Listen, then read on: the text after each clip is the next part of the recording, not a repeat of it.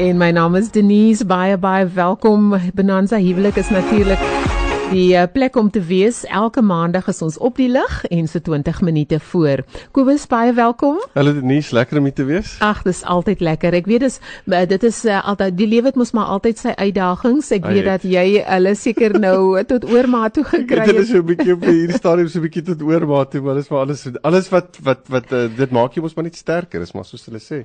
En Kobus, vandag praat jy of liewer ons het dit vroeër al aangekondig vir die luisteraars dat die vraag wat jy vra is maak twee halwes 'n hele en hoekom kies ek my maat? Ja, ja, ja. Dis nogal 'n vraag wat ehm um, deur baie paartjies wat in 'n huweliksverhouding staan ehm um, en wou staan gevra is en selfs ondersoek is. Ehm um, en ek het nogals myself gevra hoekom is hierdie vraag so belangrik en ek het gedink die rede daarvoor is omdat die mens na heelheid streef. Die woord van die Here sê dat ons as babas in sonde ontvang en gebore word en die sonde werk dus in op ons omdat ons daarin neergesit word. Ons as mense word in 'n stikkende gebroke wêreld neergesit en hierdie wêreld wat deur weke van sonde vreet half in ons in ons lewe in. So dit gebeur onder daar gebroke mense is wat hierdie kleintjie moet grootmaak.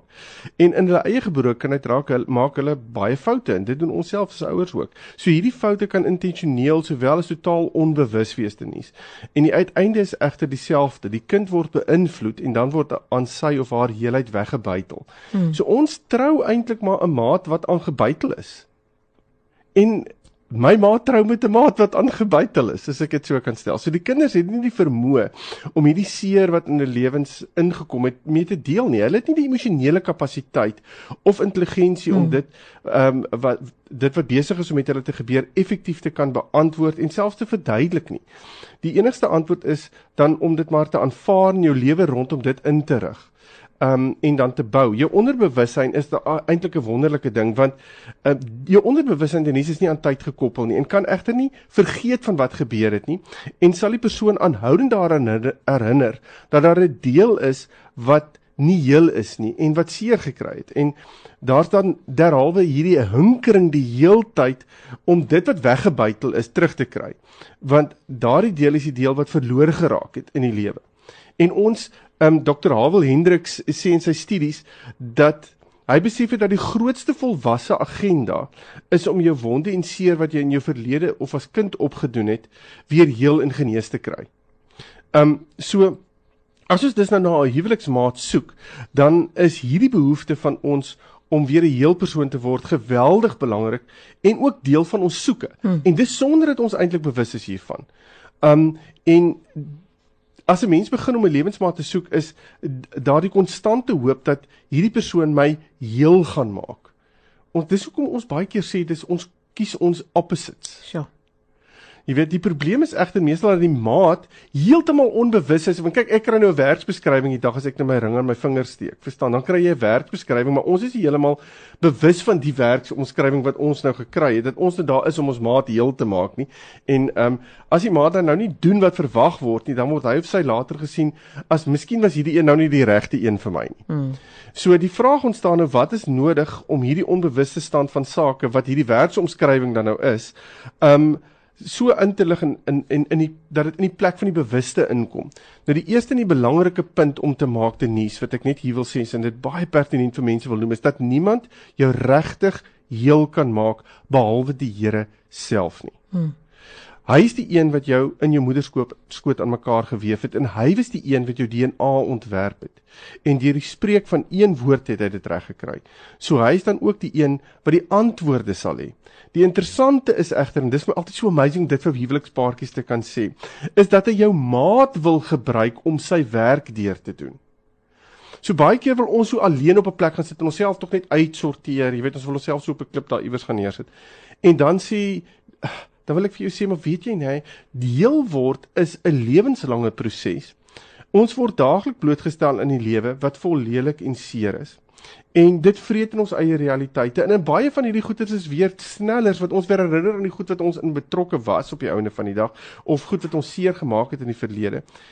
En die heel belangrikste van die huwelik is om te besef dat jy verseker nie daar is om jou maat heel te maak nie. Hmm. Jy's wel daar om saam met jou maat te soek na dit wat heel maak en om jou maat te help om dit te implementeer met en ek wil hierso sê met die fondasie en die oorsig van die Here self En dit maak dit so amazing dat ek weet Linda wat langs my staan is nie net my huweliksmaat nie, maar sy is ook as ek dit so kan stel my dokter.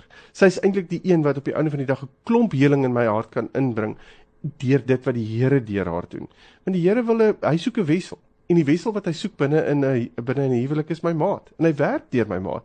En daarom is dit vir my altyd so is amper so hartseer as ouens hulle maat so eenkant toe skuif. Dan sê ek, jy's besig om jou eie heelheid eenkant toe te skuif. Trek jou maat nader. Die Here wil deur daardie persoon werk. Dis so waar en en, en Kobus, uh, dis nou 'n waarheid daar, weet jy, en dan begin 'n mens hierdie hierdie reis as 'n ware. Dis nie eintlik 'n reis nie, maar daai negatiewe negativiteit ja. want ek ek wil dit op my eie doen, want dalk was daar iets wat hulle nie oor saam saamgestem het nie and in part of the, in, in plaas daarvan om die volwasse uit weg te vat laat ons daaroor praat ja. is daar daai verwydering wat kom net voor jy voortgaan hm? vir jou wat dalk nou net ingeskakel het dit is Bonanza huwelik en die program is op die lig elke maandag om 20 minute voor 11 en aan die woord is Kobus Pau hy en sy vrou Linda as verhoudingskonsultante en afrigters en vandag praat Kobus oor maak twee halwes 'n hele en hoekom kies ek my maat? Ja.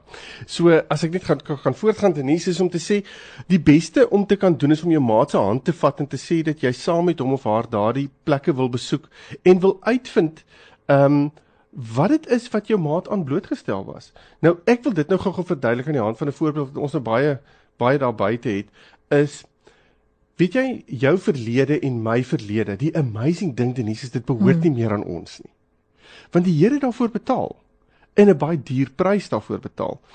Maar ek glo dis net die Here wat kan vergeet. Kom ek stel dit so. So vir my is dit ek onthou nog steeds dinge en daardie dinge word baie keer uh, as snellers gebruik in my verlede in my hede nou om my weer terug te vat aan my hede toe. My maat verstaan baie van hierdie goed glad nie.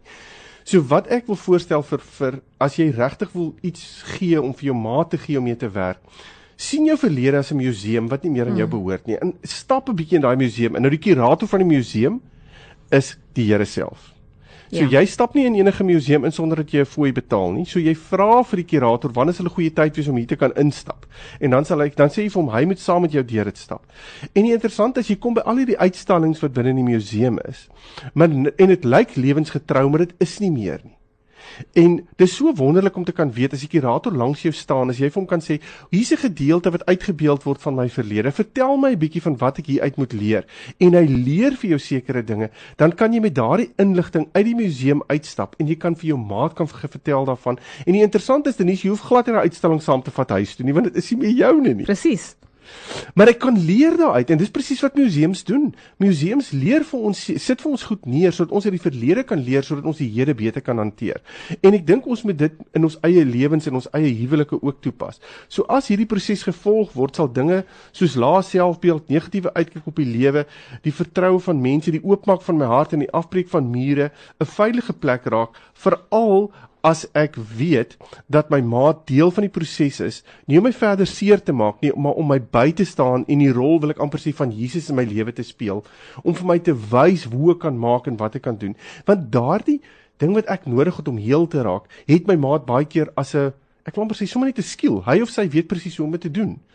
Ehm um, die wonderlike van hierdie proses is dat as dit vir my maat waar is, dan is alles wat nou al reeds gesê is ook 100% van toepassing op myself. Hmm. So my maat help my dan weer om die plekke waar daar seer was heel te maak. So die volgende vraag wat nou ontstaan is, wanneer is ek gereed om te trou? As al hierdie goed dan nou gebeur en dit klink so verskriklik daunting. Wel ek glo as jy weet jy is vir mekaar bedoel en die Here het sy seën gegee. Weet jy Denise dan kan jy trou. Hmm. Die uitsorteer en die ontdekkingsproses soos hierbo uiteengesit is 'n lewenslange proses. En as ons moet wag tot ons 100% uitgesorteer is, sal bitter min mense trou. Um die belangrikste van heelheid is om te weet dat die Here ons gemaak het en dat hy bewus is van die invloed van die seer en die gebrokenheid van hierdie wêreld. Hy wil daardie heelheid waarna so gesoek word 'n werklikheid maak, maar hy wil nie noodwendig hê dat jy die pad alleen moet stap nie. Hy wil deur jou maat met jou praat en deur jou maat vir jou help. Hmm. Dis dis nie egter nie jou maat se verantwoordelikheid om die heelheid te bewerkstellig nie. Dit is die Here wat daardie werk doen. Jou maat staan net by en help jou om die dinge raak te sien wat jy dalk sukkel om raak te sien. Of hy of sy help jou om dit wat jy geleer het te kan implementeer. en Denise dan wil ek afsluit sommer net so met 'n so 'n sin wat ek sommer net wil neerskryf en dis iets wat ek self geskryf het, maar die huwelik glo ek is die plek waar twee mense wat nie heel is nie, heelheid kan kry deur toe te laat dat die Here deur hulle werk vir hulle maat se onthaalwe sonder om die verantwoordelikheid van hulle maat se heelheid op hulle eie skouers te tel. Ja, sê. En ek dink die oomblik as ons kan besef dat my maat wat langs my is deur die Here self daar neergesit is met hierdie hele storie wat ek nou vandag verduidelik het, dan is dit net soveel makliker um, om regtig die plan wat die Here oor my lewe uitgespreek het by dit uit te kom want my maat is daar om my te ondersteun en ek is daar om my maat te ondersteun. Mm.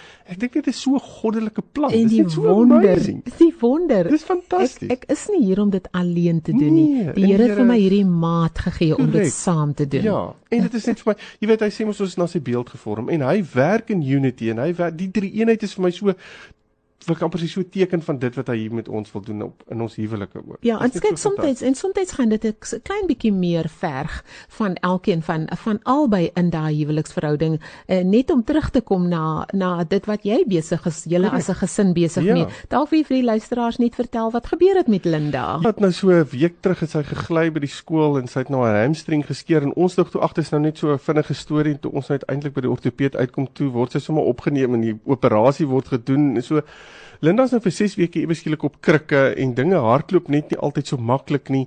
Um en gister kry my seentjie, ek kry my jongste uh, waterpokkie so ewe skielik. Dit sit ons in hierdie geweldige druk wil ek amper sê wat goed aan betref. En weet jy dan kom maar goeders uit wil ek amper sê. Die die lewe druk mos en soos hy druk pop dinge mos uit van die verlede. Soos hierdie snellers en die goeders wat ek nou net van gepraat het. Maar binne in dit lê daar soveel goed opgesluit van wat ons kan ontdek van mekaar en hoe ons mekaar kan begin waardeer vir hmm. sekere dinge. Um En goed wat ons van selfsprekend aanvaar het byvoorbeeld tussen my en Linda ewe skielik is ewe skielik nie nou meer so van selfsprekend nie. Dis nou ewe skielik vir my wat wat vir Linda moet ry na plekke toe en want sy kan nie 'n motor bestuur Natuurlijk, op die oomblik nie. Ja. Verstaan? So ewe skielik is al hierdie dinge deel van die prentjie. So al wat ek wil sê is die lewe vat ons op verskillende rollercoaster rides. Maar op die ouene van die dag kan ons uit elke plek waar ons staan, moet ons vir mekaar sê, wat leer ek hier van jou? Wat leer jy hier van my? En op watter manier kan ons hierdie inligting wat ons gekry het gebruik om saam te groei na heelheid, saam te groei na dit wat die Here van my wil hê? En vir en wat wil hy vir jou hê binne in dit? Vir my is dit dalk op hierdie stadium te besef, maar die Here het my daar neergesit om Linda te dien. Regtig, regtig te dien. Um en dit prakties te doen. En Ja, vra dit van my sacrifices en vra is dit altyd nee, dit is nie altyd gemaklik en lekker op daai spesifieke oomblik nie. Maar weet jy, sy het dit nodig in haar lewe. As ek gaan kyk na haar verlede, dan besef ek diens is vir Linda 'n deel wat haar heel maak. En dit is vir my net so amazing dit te kan wees. En ek is weer iemand wat weer op die einde van die dag iemand nodig het wat vir my sê, jy het my nodig. En dan so, en ons dis hoe ons mekaar aanvul en, en hoe ons daai daai stukkende plekke weer heel maak. Asseblief Kobus, dra tog ons groete aan Linda oor. Sy vra so alle sterkte en uh, dit was die woorde van Derek Price wat hy het gesê een van die elemente van 'n gelukkige huwelik is finding solutions for life's problems en by die uh, Pau gesin is dit duidelik iets wat jy baie goed ken Ach, ja, nee. hoe, hoe om dankie. antwoorde te vind vir die lewe se uitdagings. Alle sterkte ook met die pokkies en uh, ek weet jy julle sal saam as 'n familie hier deurkom. Ons waardeer wat julle vir ons doen op hierdie. Baie dankie Denise. Lekker om saam te gekuier. En dis amper nuustyd hier op Tygerberg bly daarvoor ingeskakel nog 363 wat vir ons gaan sing en onthou net na die nuus is dit Kobus Stron, die ander Kobus wat gaan praat in meer as oorwinnaars oor 'n verhouding met God lei tot transformasie. Dankie weer. Dankie Denise.